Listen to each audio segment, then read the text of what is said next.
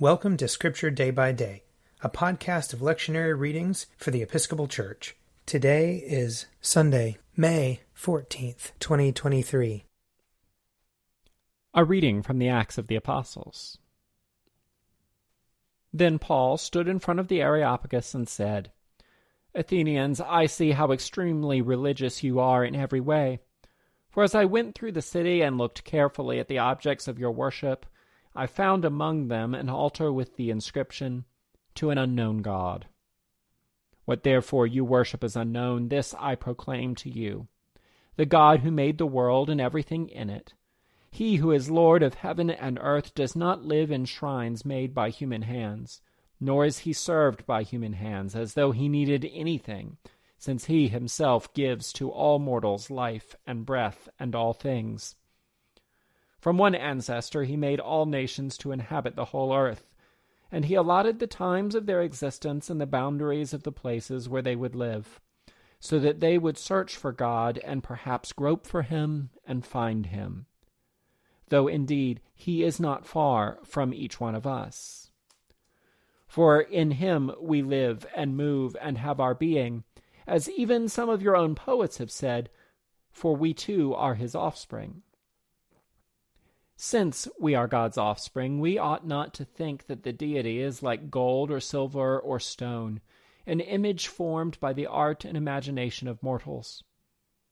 While God has overlooked the times of human ignorance, now he commands all people everywhere to repent, because he has fixed a day on which he will have the world judged in righteousness by a man whom he has appointed. And of this he has given assurance to all by raising him from the dead. Here ends the reading. Psalm 66 Bless our God, you peoples. Make the voice of his praise to be heard, who holds our souls in life and will not allow our feet to slip. For you, O God, have proved us. You have tried us just as silver is tried. You brought us into the snare. You laid heavy burdens upon our backs. You let enemies ride over our heads. We went through fire and water. But you brought us out into a place of refreshment. I will enter into your house with burnt offerings, and will pay you with my vows, which I promised with my lips, and spoke with my mouth when I was in trouble. I will offer you sacrifices of fat beasts with the smoke of rams. I will give you oxen and goats. Come and listen, all you who fear God and I will tell you what he has done for me. I called out to him with my mouth, and his praise was on my tongue. If I had found evil in my heart, the Lord would not have heard me. But in truth, God has heard me. He has attended to the voice of my prayer. Blessed be God who has not rejected my prayer, nor withheld his love from me. A reading from 1 Peter chapter 3.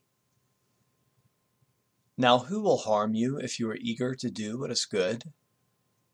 But even if you do suffer for doing what is right, you are blessed. Do not fear what they fear, and do not be intimidated, but in your heart sanctify Christ as Lord. Always be ready to make your defense to anyone who demands from you an account of the hope that is in you, yet do it with gentleness and reverence. Keep your conscience clear so that when you are maligned, those who abuse you for your good conduct in Christ may be put to shame. For it is better to suffer for doing good, if suffering should be God's will, than to suffer for doing evil. For Christ also suffered for sins once for all, the righteous for the unrighteous, in order to bring you to God. He was put to death in the flesh, but made alive in the Spirit in which he also went and made a proclamation to the spirits in prison, who in former times did not obey, when God waited patiently in the days of Noah, during the building of the ark, in which a few, that is, eight people, were saved through water.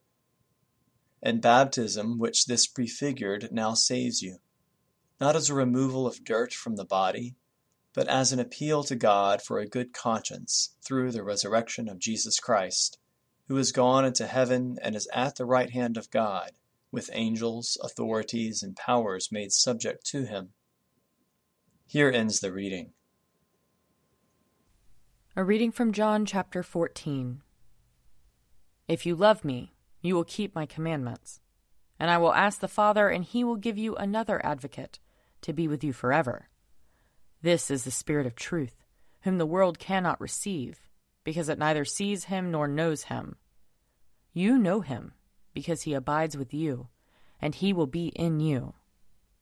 I will not leave you orphaned. I am coming to you.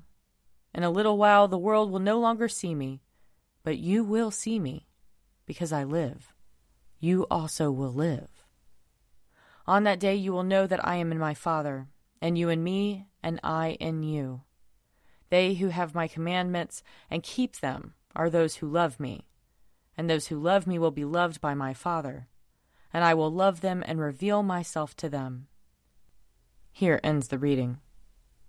If you would like to read a meditation based on these readings, check out Forward Day by Day, available as a print subscription, online, or podcast. I'm Father Wiley Ammons, and this podcast is brought to you by Forward Movement. Learn more about our work to inspire disciples and empower evangelists at www.forwardmovement.org.